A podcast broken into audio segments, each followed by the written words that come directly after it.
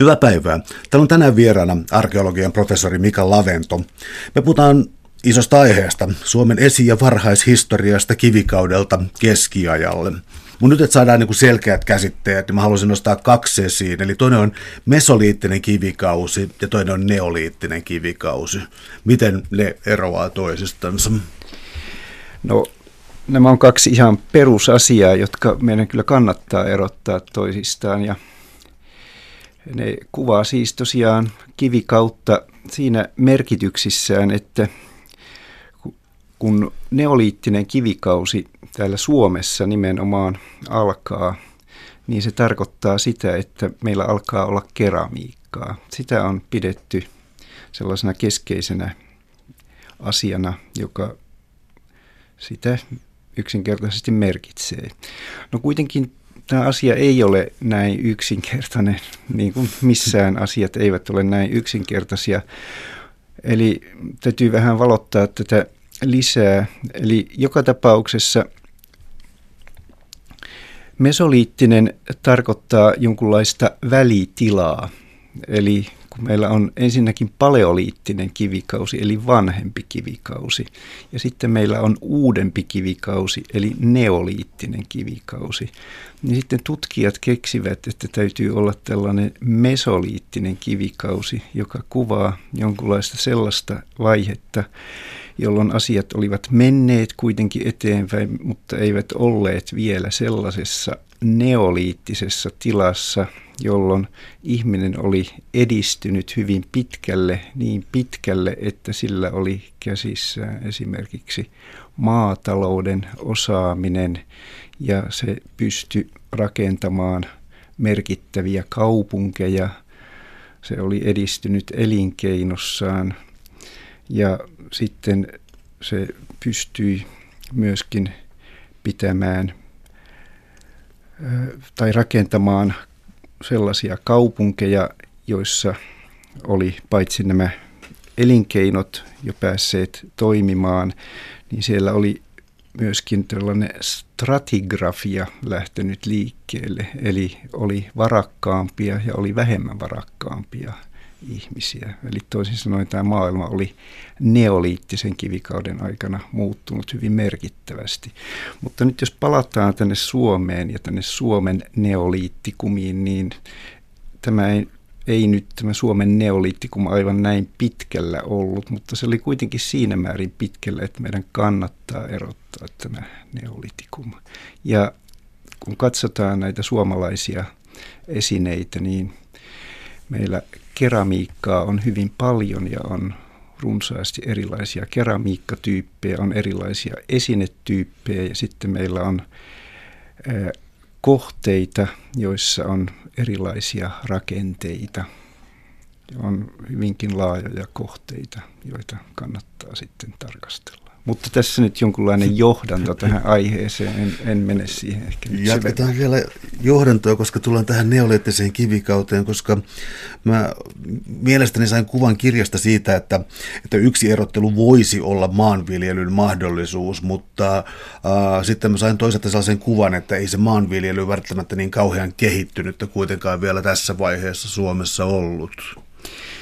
No tämä on omalla tavallaan aivan oikea havainto, koska jos maanviljely olisi ollut hyvin pitkälle kehittynyttä, niin on hyvin todennäköistä, että meidän kulttuurimmekin olisi ollut vähän toisen näköistä ja meillä olisi ollut laajempia populaatioita, jotka olisivat täällä maassamme eläneet.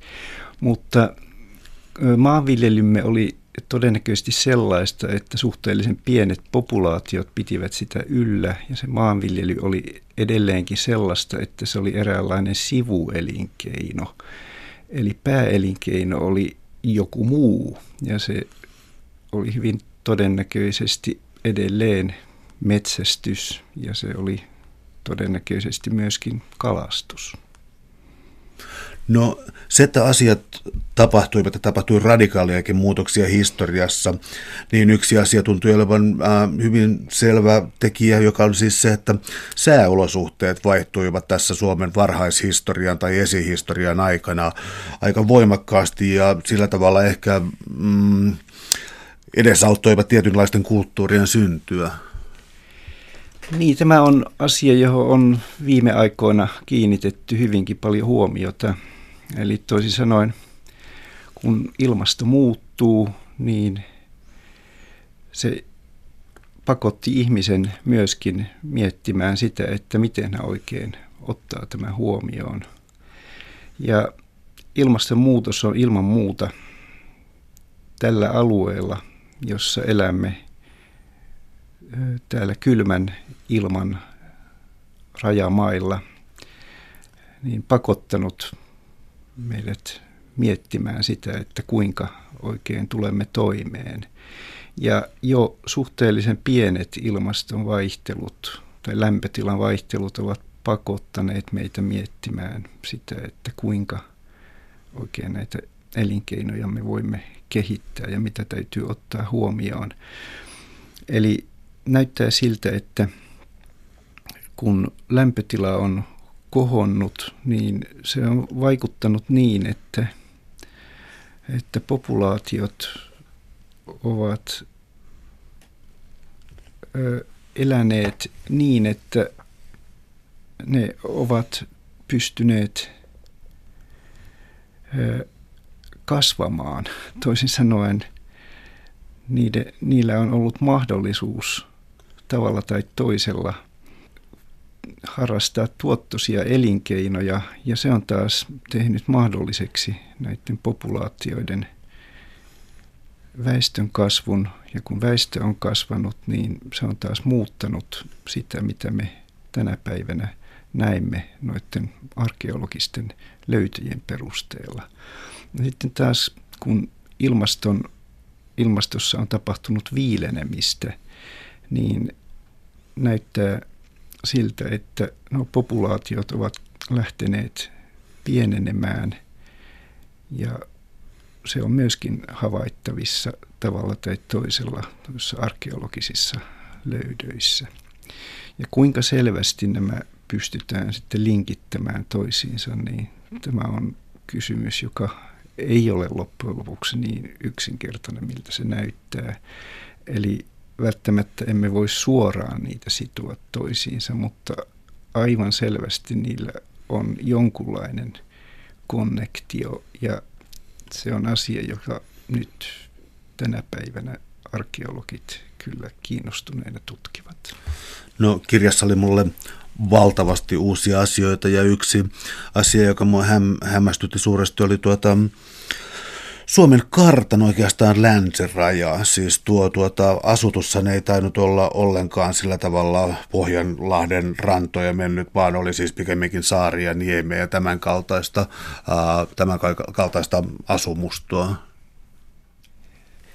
Niin, Suomihan on ollut aika toisen muotoinen.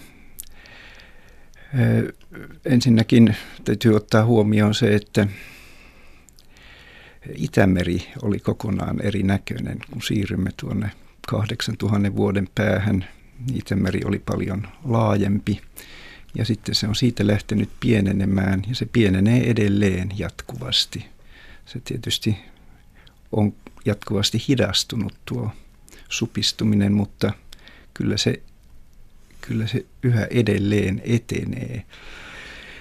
Ja niinpä jonakin päivänä käy niin, kuten kaikki tiedämme, että voimme tai jotkut sukupolvet voivat kävellä tuosta Vaasan seudusta Uumajaan ilman, että mitään veneitä siinä enää tarvitaan. Mutta sinne menee kuitenkin vielä pari tuhatta vuotta, ehkä jonkun verran enemmänkin, mutta ei loppujen lopuksi kovin kauan. Että se antaa jonkunlaisen suuntaviivan sille, että mitä tapahtuu. Mutta jos menemme sinne kauemmaksi menneisyyteen, niin meillä on tällainen kiinnostava asia tietysti siellä havaittavissa, että nuo asuinpaikathan ovat sijainneet hyvin usein meren rannalla tai jonkunlaisen järven rannalla. Ja nuo rannat ovat siirtyneet aivan toisiin paikkoihin – ja sitten kun tänä päivänä arkeologi löytää uusia kohteita, niin hän pystyy noita rantoja edelleen näkemään ja pystyy laskemaan noiden rantojen korkeudet ja sillä tavalla löytämään uudelleen ne menneisyyden rannat ja näin näkemään sen, että miltä maailma näytti, olkoonpa se sitten 8000 vuotta sitten tai 5000 vuotta sitten tai jotakin muuta. Eli palauttamaan meidät aikaan, joka vallitsi. Täällä on tänään siis vieraana arkeologian professori Mika Lavento, ja me puhutaan Suomen esi- ja varhaishistoriasta aina kivikaudelta keskiajalle. Ähm, yksi kysymys, mihin arkeologia pyrkii vastaamaan, joka on hyvin, hyvin vaikea, on siis tavallaan no yhteiskuntatieteilijänä tekisi mieli sanoa, että tarkastellaan sosiaalisia jakoja ja työ, työnjakoja ja tällaista, ja käytätkö stratifikaatio vai mitä termiä siitä yhteisöjen erilaistumisesta ja muusta, niin jos menisi sitten tällaisiin, että liikutaan siellä kivikaupalla, niin ää, ilmeisesti siis tehtiin kuitenkin jonkinlaista vaihtokauppaa ja toisaalta tuota, ää, pyyntiyhteistyötä. No kyllä tämä oli aivan ilmeistä, että jo ne väestöt, mitkä täällä, ovat, täällä asuivat siitä lähtien, kun he tänne muuttivat, niin heillä oli käytössään jonkinlainen vaihtokauppajärjestelmä. Ja se tarkoittaa sitä, että ensinnäkin he toivat mukanaan sieltä, mistä he tulivat itse joitakin esineitä, mutta sitten he halusivat edelleen, että he olisivat voineet käydä tällaista vaihtokauppaa myöhemminkin, mutta nuo vaihtokauppaverkostot, niiden ylläpitäminen ei välttämättä ollut niin helppoa. Eli jos heitä saapui tuolta Kaakon suunnalta ja satojen kilometrien ja vielä kauempaakin päästä, niin ei sen – verkoston ylläpitäminen sittenkään niin helppoa ollut. Niin tämä tarkoitti sitä, että vaikka se jossain vaiheessa toimikin, niin se aina välillä tuntui, tuntui sammuvan, kun taas sitten jossain toisessa vaiheessa se vaihtokauppa käynnistyi uudelleen. Tällaisia jälkiä meillä on monessa vaiheessa olemassa. Ja yksi esimerkki tuosta on arkeologisessa aineistossa piiesineistä. Nimittäin piikivi on sellainen raaka-aine, mitä suomalaisessa maaperässä ei ole. Eli sitä on saatava jostain muualta, jostain kauempaa. Ja kun sitä alkaa tänne meille ilmaantua, niin se tarkoittaa sitä, että sitä oli saatava jonkunlaisen vaihtokaupan ja vaihtokauppaketjun mukana. Ja se tarkoittaa tällaisen toiminnan aktivoitumista. No onko sitten arvottavissa, että taas täällä Suomen alueella on sitten ollut turkikset kova asia, ja olisiko meripihka tuossa Itämerellä ehkä Viroon päin pikemminkin katsottaessa? No kyllä turkikset on ilman muuta ollut sellainen asia, joka on täällä ollut keskeistä ja turkikset ovat olleet varmasti keskeisiä aina pitkälle, pitkälle nykyaikaan saakka.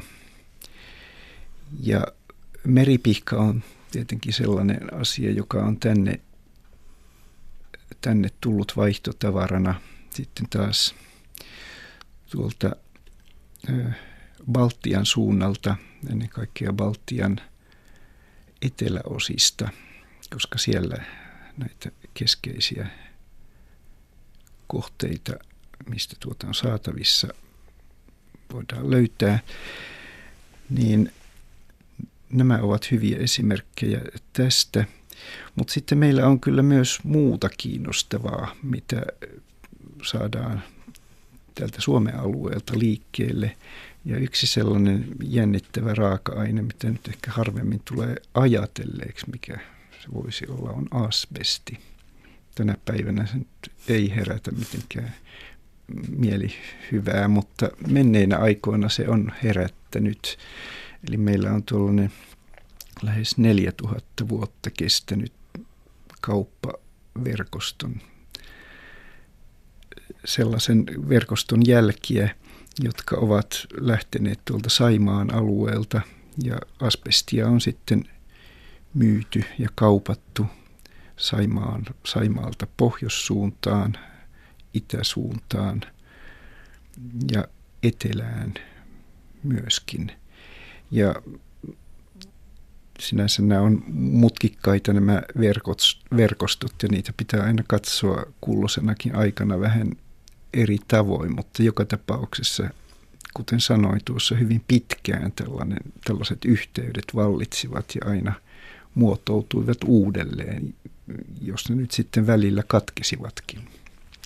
No miten sitten kun mennään taas sitten aivan arkeologian olemukseen, niin helposti piirtyy mieleen jonkinlaiset hautalöydöt ja mahdolliset säilyneet ruumiit ja tämän kaltaiset, mutta näyttää siltä, että monissa historian vaiheissa on ollut todella suuria puutteista löydöistä, mutta esimerkiksi keramiikka on ollut olennainen. Miten sitä on hyödynnetty arkeologiassa? No, keramiikka on erittäin keskeinen tutkimuskohde arkeologiassa. Se johtuu monesta syystä. Yksi asia on se, että keramiikkaa on hyvin runsaasti kohteilla. Äsken oli puhetta tuosta neolitikumista, niin neoliittinen eh, kivikausi on aika pitkälle keskeisesti määritetty nimenomaan keramiikan avulla. Keramiikkaa on siis runsaasti ja sitten kun keramiikkaa otetaan tutkittavaksi, niin sitä pystytään – määrittämään luokittelemalla sitä. Sitä siis jaetaan ryhmiin ja näitä ryhmiä ajotetaan käyttämällä hyväksi erilaisia ajoitusmenetelmiä. Nykyisin ennen muuta luonnontieteellisiä ajoitusmenetelmiä, siis radiohiiliajoitusta etupäässä ja hiukkaskiihdytin ajoitusta ennen kaikkea nykyisin. Ja tällä tavalla saadaan suhteellisen tarkka käsitys siitä, että milloin kutakin keramiikkatyyppiä oikein valmistettiin, missä sitä valmistettiin. Ja sitten vielä käsitys siitä, että kuinka mahdollisesti tuota keramiikkaa on levinnyt, kuinka sitä on mahdollisesti kaupattu, mitä kenties siihen keramiikkaan on sisältynyt sellaista, mitä voidaan vielä tutkia lisäksi. Onko siellä siis jotakin tuon keramiikka-astian sisäpuolella, jota voidaan edelleen tutkia muilla menetelmillä ja saada selville, mitä tuon ajan ihmiset ovat syöneet, varastoineet, tällaisia asioita? No, yksi asia, joka nousee eri muodoissaan vuosisadasta toiseen, on tietysti siis tällainen, äh, mistä suomalaiset on kotoisin kamalimmillaan, vaikka mitä rotuteorioita ja muita, mutta äh, tämä on varmaan tarkentunut vähän tämä kartta suomalaisesta geneettisestä historiasta, se taitaa olla aika sekava. No sanoisinko, että se on vielä keskeneräinen. Aha. Voi olla, että se on sekava myöskin, mutta se on ikään kuin vääjäämättömästi keskeneräinen sen vuoksi, että suomalaisetkin ovat muuttaneet tänne monilta suunnilta. Siitä huolimatta otetaan tämä muuttaminen ensinnäkin tähän kysymykseen, että heitä on, kun otetaan huomioon, että tässä nyt on kuitenkin tällainen ajanjakso, joka on suhteellisen pitkä yli 10 000 vuotta, niin vaikka täällä on toki asunut jatkuvasti ihmisiä, niin tänne on jatkuvasti tullut myös uusia ihmisiä. Heitä on tullut sekä idästä että lännestä että etelästä ja vielä myös jossain määrin pohjoisesta. Eli tämä on jatkuvasti mutkistanut tätä kuvaa. Ja sitten omalla tavallaan sekoittanut tilannetta. Missä vaiheessa sellainen aivan olennainen erottelu syntyi? Ää, paljastan jo tässä vaiheessa, että siirrymme pronssi- ja verhais, varhaismetallikauteen. Ja tässä tapahtuu hyvin mielenkiintoinen jako, koska pronssikausi termiä käytetään tuolla ikään kuin länsi- ja etelärannikolla, ehkä ruotsinkielisellä siis kulttuurialueella, mutta sisämaassa käytetäänkin termiä varhaismetallikausi hyvin eri tavalla. Mistä tämä juontuu? No nyt tässä on kysymys siitä, että pronssikausi liittyy nyt tässä terminologisen kysymyksen näkökulmasta siihen, että pronssi viittaa nimenomaan skandinaaviseen pronssikauteen ja läntiseen pronssikauteen, kun taas sitten tämä varhaismetallikausi viittaa taas sitten itäiseen pronssikauteen. Toki meillä on aikaisemmin käytetty myöskin tätä termiä pronssikausi tässä, it, tässä itäisessäkin merkityksessä, mutta tämä varhaismetallikausi sopii ehkä paremmin tähän itäiseen yhteyteen siinä mielessä, että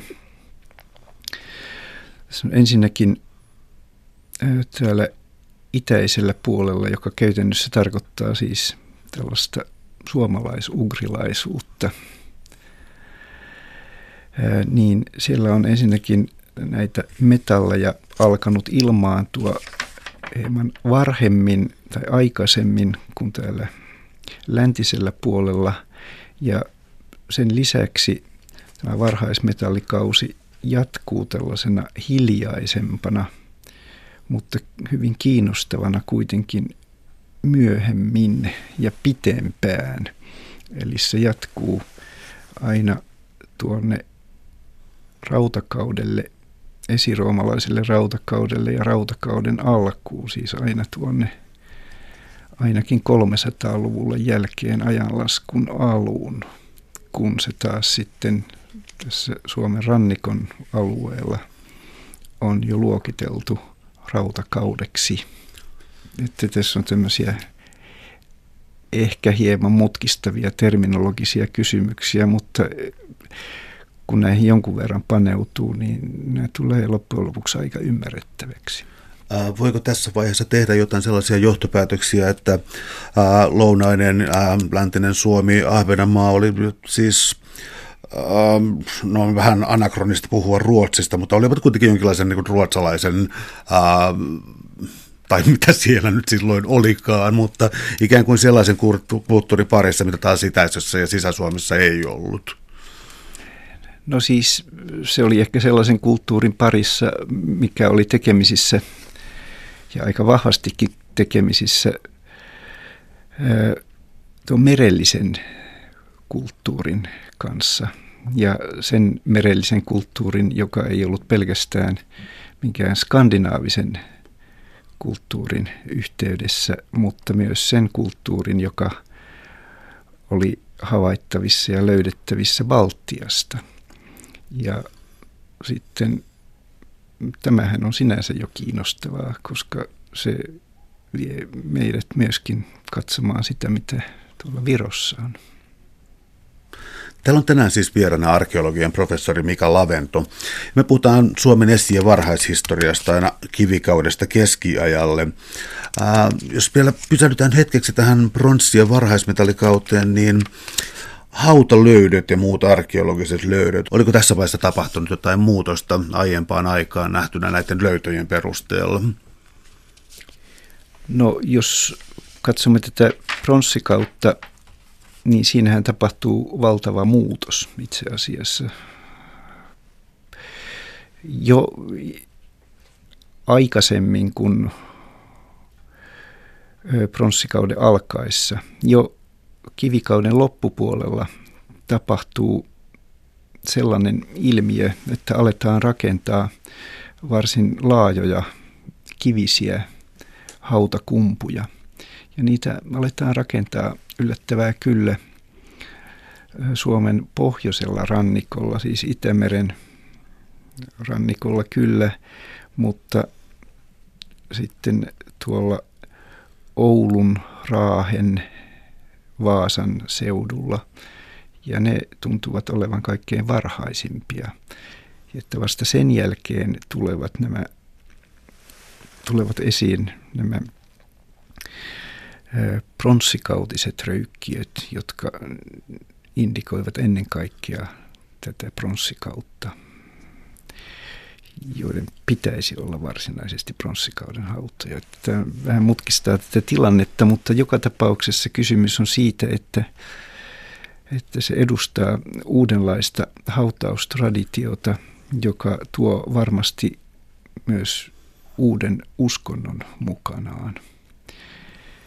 Ja myöskin sitten tavalla tai toisella tapahtuu niin, että jo tällä on pronssikauden hyvin varhaisessa vaiheessa ja jo aivan kenties kivikauden loppupuolella, nyt sanon jo tämä ajankin, milloin tämä alkaa tapahtua, eli viimeistään tuossa 2000 vuotta ennen ajanlaskun alkua. Ran, sekä rannikolla että jo osin sisämaassa alkaa näkyä näiden röykkiöiden rakentaminen ja se tarkoittaa sitä, että sellaisia ihmisiä, joilla on uusi tarve tehdä uudenlaisia hautaustapoja, niin se tulee esille. Mutta tämä liittyy siis hyvin selvästi tähän rannikon hautaustapaan, eikä sittenkään niinkään siihen idästä päin tulevaan varhaismetallikauteen siitä huolimatta, että niitä siellä Sisä-Suomessakin jonkin verran jo on. Onko tällä mitään tekemistä sen kanssa, että kirjasto oli ymmärtävinä niin myös sellaisen, että esimerkiksi maanviljelykulttuureissa ihmisiä haudattiin sikiöasentoon, joka tuntuisi viittävän voimakkaasti uudelleen syntymisen ää, uskoon. Ja sitten taas toisaalta joissain kulttuureissa vainajat siirrettiin mahdollisimman kauas asutuksesta, niitä pelättiin toisaalla, ne pidettiin lähellä ja kunnioitettiin. Ja sitten tietysti poltetaan tai sitten jätetään maahan. Oliko tällaisilla ulottuvuuksilla tekemistä näiden hautojen kanssa? No itse asiassa tämä sikiöasento tai hokerasento menee varhaisempiin hautoihin ja ne ovat vähän toisenlaisia muodoltaan. Ne kuvaavat tu- taas tuollaista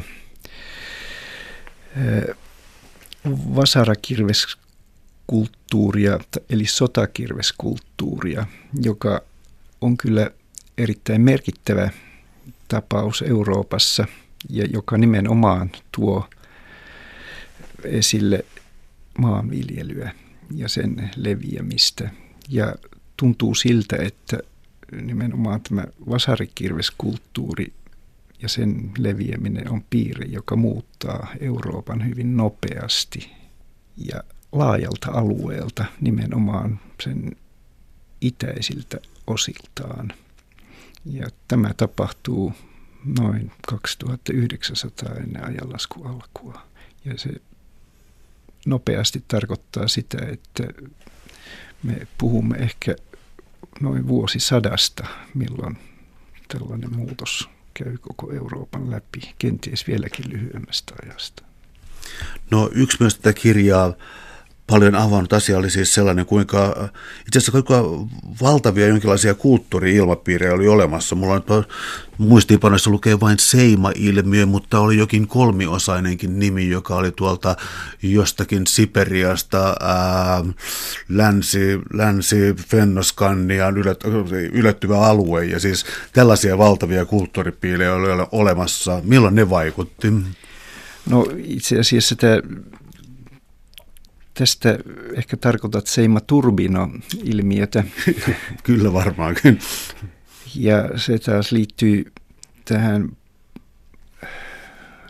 itäiseen pronssikauteen ja siinä on kysymys nimenomaan toisesta erittäin nopeasta ja kenties vieläkin nopeammasta muutoksesta, joka lyö läpi nimenomaan itäisellä havumetsävyöhykkeellä ja ajatellaan, että siinä olisi käynyt niin, että tuollainen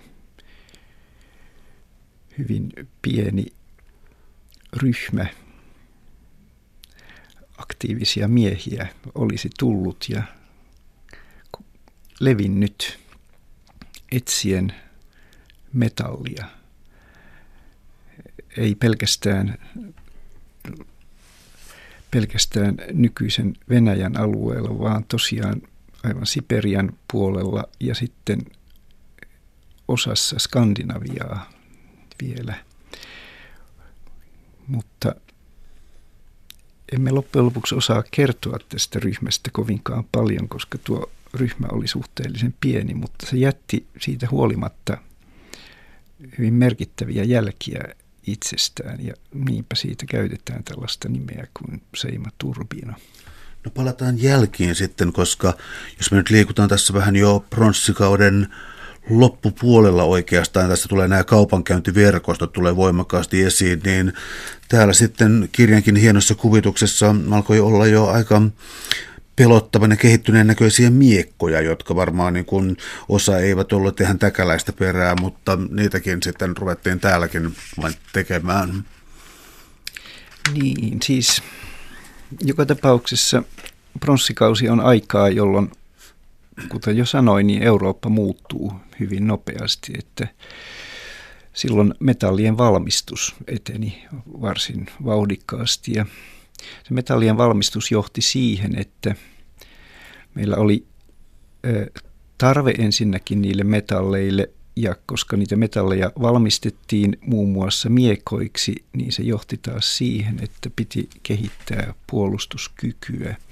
Ja puolustuskyky merkitsi sitä, että alettiin rakentaa linnotteita, tai siis linnoituksia, jotka tänä päivänä yhä ovat näkyvissä ennen kaikkea Keski-Euroopassa, mutta kyllä sitten Baltiassa ja osin Skandinaviassakin.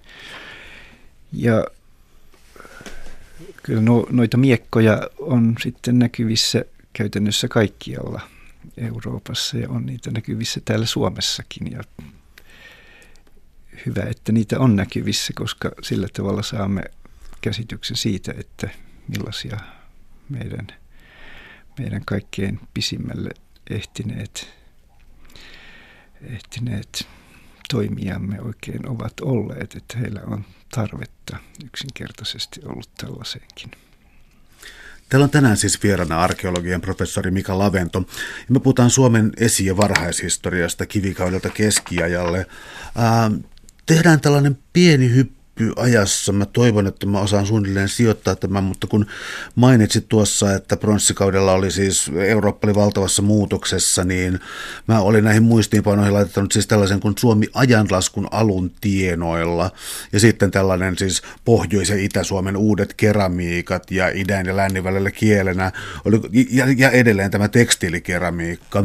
Niin oliko tämä sitten jonkinlainen veden jakaja, en nyt keksi parempaa metaforaa, mutta tapahtuiko silloin jotain suuria muutoksia?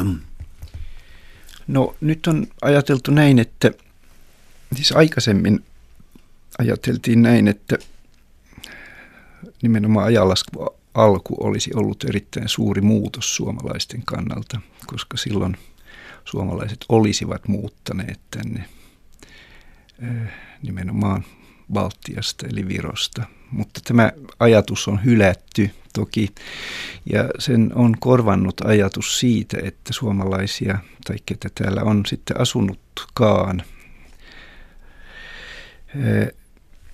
niin täällä on elänyt populaatioita aina ja se on johtanut siihen, että ne väestöt, mitä täällä elää, niin ne ovat vähitellen täydentyneet ja muuttuneet, mikä on se ikään kuin järkevä arkeologinen kuva siitä, että mitä meillä oikein kannattaa rakentaa. Ja niinpä tuosta ajanlaskun alustakin muodostuu tuollainen kokonaisuus, jossa on runsaasti erilaisia suhteellisen pieniä populaatioita. Ja siitä muun muassa nuo keramiikkatyypit tuntuvat antavan jonkunlaista viitettä. Eli meillä on useita keramiikkatyyppejä päällekkäin. Ja jos nyt on näin, että nuo keramiikkatyypit edustaisivat kukin yhtä populaatiota, niin niitä olisi kyllä useita, jotka samaan aikaan eläisivät, mutta hieman eri alueilla tai osittain toistensa kanssa päällekkäin. Kaikki olisi tietysti sinänsä ihan ymmärrettävää. Osa niistä olisi kuihtumassa pois ja osa taas sitten aloittamassa uutta elämää ja toki sitten kun tullaan itse ajanlaskun alkuun, niin siitähän varsinainen rautakausi alkaa meillä sanan varsinaisessa merkityksessä. Eli kun esiroomalainen rautakausi on periodi, joka on ajoitettu tuonne 500-luvulle ennen ajanlasku alkua ja sitten se päättyisi nimenomaan tuohon ajanlasku alkuun, niin se on on ollut suhteellisen löydetöntä ennen kaikkea Etelä-Suomessa ja rannikolla, niin myöskin se alkaa täyttyä löydöistä ja kohteista. Eli näyttää siltä, että meillä on myöskin sitä väestöä täällä Etelä-Suomessa ja täällä rannikolla, mikä tuntuu hyvin sopivan myöskin ajatukseen siitä, että meillä tämä asutus jatkuu. No tässä kun tullaan siis rautakauteen ja kun erotellaan esiroomalainen aika ja erotetaan vanhempi roomalaisaika ja nuorempi roomalaisaika, niin tuota, ilmeisesti tässä käy nyt viimeistään siis sellainen asia, että ää, Suomen ei voi katsoa olleen kauheankaan yhtenäinen alue tässä, että jos puhutaan jostakin myöhemmästä rautakaudesta, niin se on tapahtunut hyvin eri aikana eri puolilla Suomea. No näin. Tämä rautakauden jako näihin kahden sadan vuoden periodeihin. Tämä on vanha ajatus ja tätä on pidetty yllä nyt hyvin pitkään, varmaan sata vuotta, ellei kauemminkin. Ja se on sinänsä järkevä ja tuntuu siltä, että sitä edelleen kannattaa, kannattaa tukea. Se antaa jossain määrin järkevän ajatuksen sille, että miten tuo kulttuuri oikein muuttuu ennen kaikkea eteläisessä Suomessa ja rannikolla. Mutta sitten kun siirrymme tuonne Sisä-Suomeen ja pohjoisimpaan Suomeen ja itäiseen Suomeen, niin tilanne on ihan toisenlainen, että siellä on suhteellisen pienet populaatiot ja se populaatio noin 300-luvun jälkeen, sitten kun keramiikka ja keramiikan valmistus loppuu, niin se tuntuu kuihtuvan aika lailla pois. Et siellä on hyvin niukasti niitä ihmisiä, joita siellä asuu. Siellä on saamelaisia etupäässä tai käytännössä. Mutta he, niistä on erittäin vaikea sitten sanoa, että miten heitä pitäisi nyt loppujen lopuksi luokitella. Näyttääkö nyt siltä, että oli siis sellaisia kriittisiä historian kohtia, joilla, joilla siis ihmiset olivat kokonaan katoamassa näitä alueilta, koska nyt en muista kuka tuossa kirjassa sanoi, että tuolla ikään kuin potentiaalisesti väkirikkaimmalla alueella oli yhteen aikaan, siellä oli ehkä pari sataa ihmistä ja sitten siis ei niin kunnon historiallisia löydöksiä ja muita. Että oliko tässä tällaisia sukupuuttouhkia sitten? No en nyt sanoisi, että olisi sentään aivan sukupuuttouhkia olemassa, mutta kyllä meillä on edelleen joitakin alueita, joissa on suhteellisen vähän tietoa siitä, että miten, minkä verran ja minkä verran populaatiota on ollut ja missä heidän asuinpaikkansa oikein sijaitsevat, että ilman muuta tarvitsemme lisää tietoa näiltä alueilta. Ja kuten sanoin, niin että Itä-Suomi ja sitten Pohjoisin Suomi on yksi tällainen, tällainen alue. Ja tämä koskee nimenomaan tätä keskirautakautta, siis aikaa noin 300-luvulta tuonne 800-luvulle. Tästä tarvittaisiin lisää tietoa.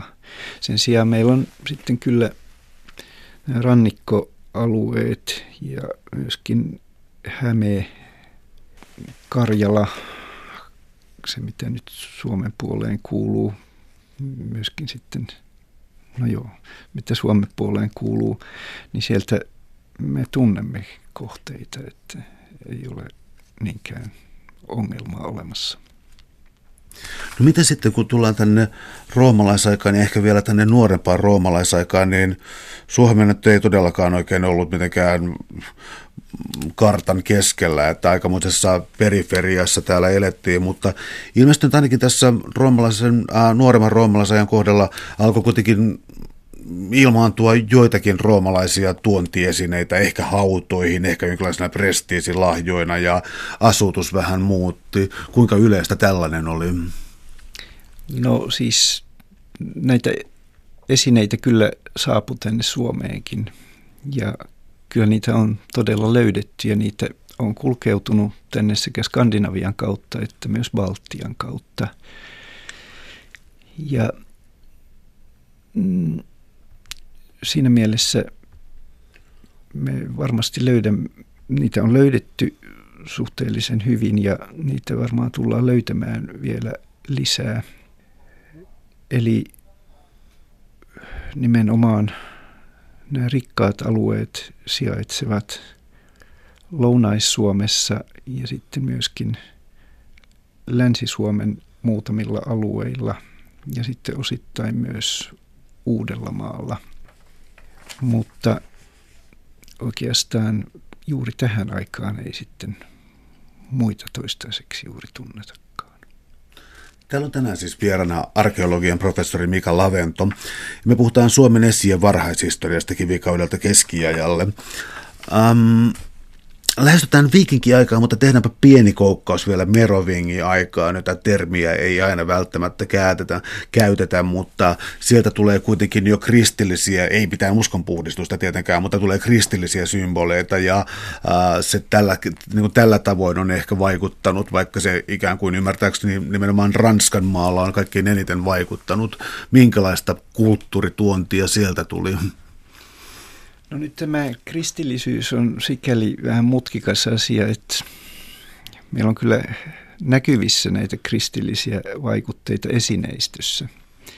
Nyt saattaa olla niin, että ne ihmiset, jotka käyttivät esineitä, eivät tai tekivät jopa esineitä, eivät välttämättä itse tienneet tai ymmärtäneet erityisen paljon tästä kristillisyydestä, huolimatta siitä, että me pystymme tulkitsemaan sieltä aika paljon symboliikkaa. Mutta tämä on sinänsä mielenkiintoinen kysymys, että kuinka paljon sitten sitä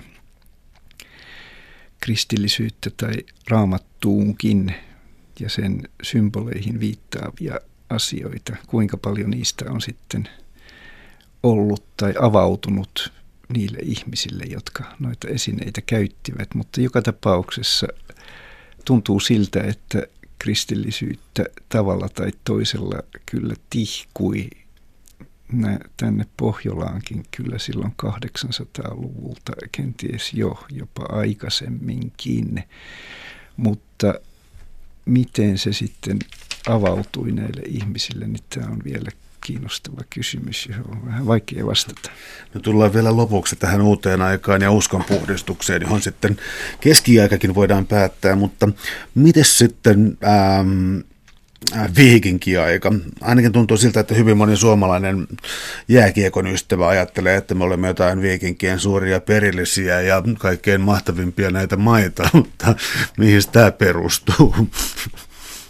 No tietenkin me elämme suhteellisen lähellä viikinkejä ja on nyt ihan ilmeistä, että viikingit siirtyivät tästä läheltämme tuonne itään päin. Eli heitä kulki Laatokalla ja heitä kulki sitten Venäjän jokia pitkin. Ja vaikuttaa siltä, että ainakin karjalaisia saattoi olla mukana noilla viikinkiretkillä. Ja tästä on, ovat arkeologit esittäneet sen johtopäätöksen, että suomalaisiakin olisi ollut tavalla tai toisella mukana tässä toiminnassa. No sitten edelleenkin esineistö on sellaista, että sitä on tullut tänne myöskin Skandinaviasta käsin, että kyllä meillä suhteita on sinne päin ollut. Mutta tuota, missä määrin itse viikingit tulivat tänne, niin se on sitten eri asia. Ja miksi viikingit eivät tulleet enemmän tänne, mikä on tietysti oma kysymyksensä, niin johtuuko se siitä, että suomalaiset vastustivat tätä asiaa, niin sittenkin voi jäädä miettimään.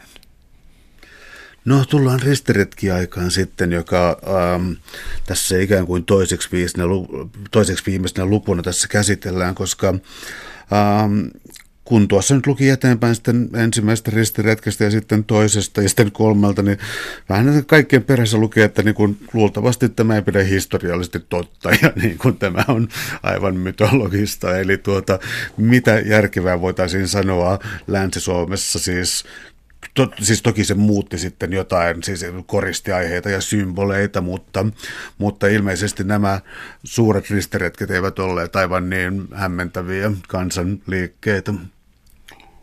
No tämä on me oma otettava huomioon, että, että me emme voi ottaa näitä aivan sellaisina näitä asioita, mitä niistä kerrotaan, että ne toisin sanoen ovat enemmän tai vähemmän kertomuksia. Ja ei myöskään arkeologia pysty niistä sanomaan oikeastaan sen enempää. On erittäin vaikea osoittaa, että mikä lalli sinänsä oli, koska hänestä ei ole paljon mitään tai piis, mitään jälkiä, puhumattakaan piispa Henrikistä.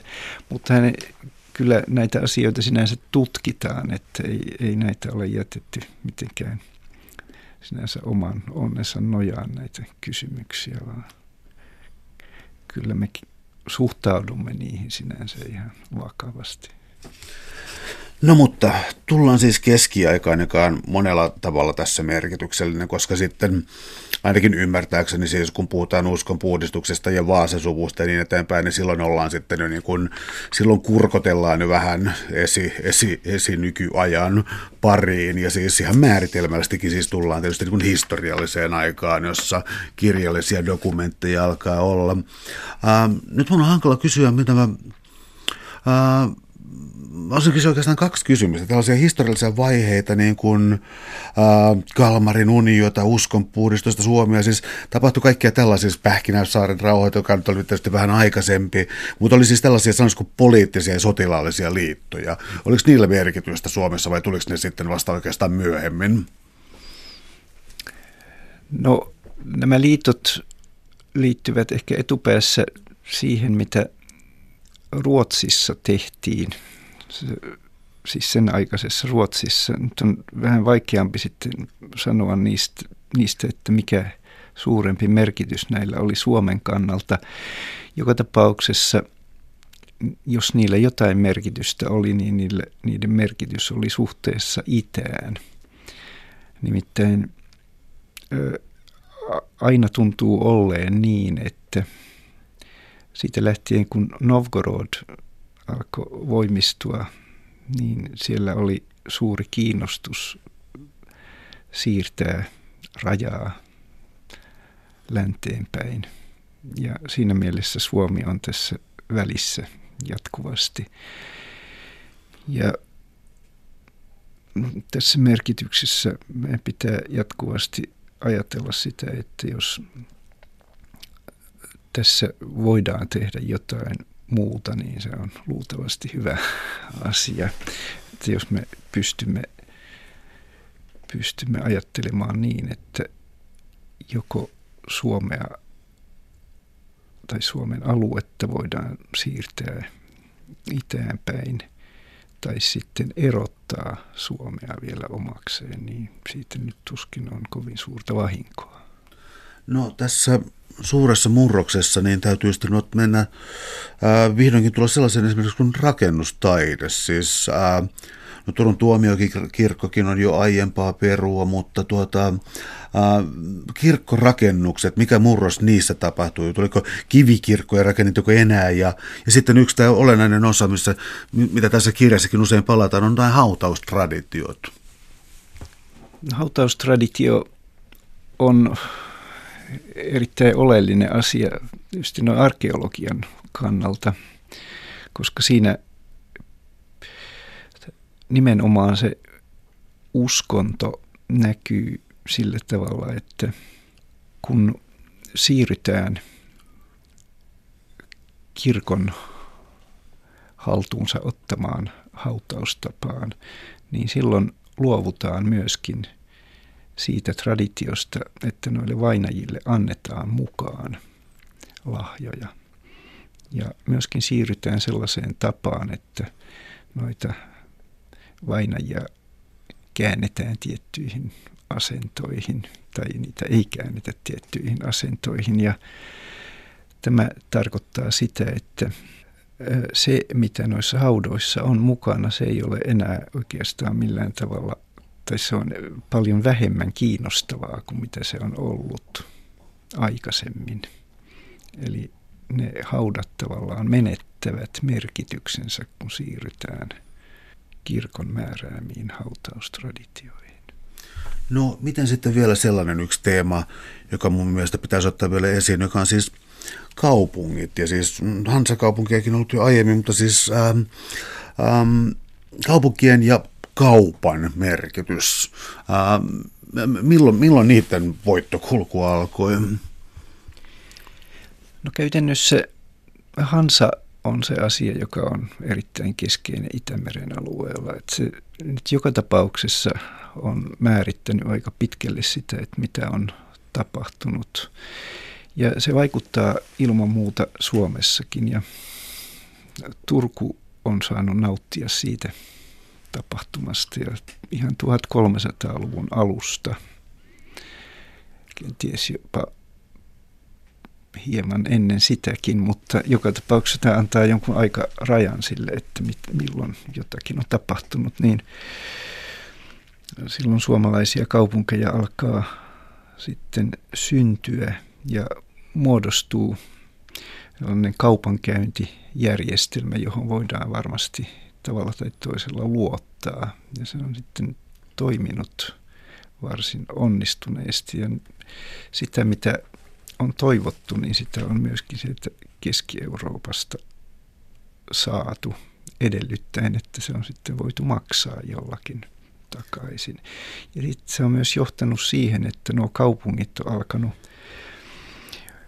stratifioitua, että niille on muodostunut jonkunlainen kapitalistinen järjestelmä. Niistä on tullut toisenlaisia kuin mitä ovat olleet ne yhteiset, mitä on vallinnut niillä alueilla aikaisemmin. Eli on todella siirrytty sellaiseen maailmaan, mitä siellä aikaisemmin ei ole ollut. Eli näin tästä pienestä Suomestakin on tullut ensimmäisen kerran kapitalistinen maailma. Suuret kiitokset keskustelusta Mika Lavento. Oli jo. Kiitos.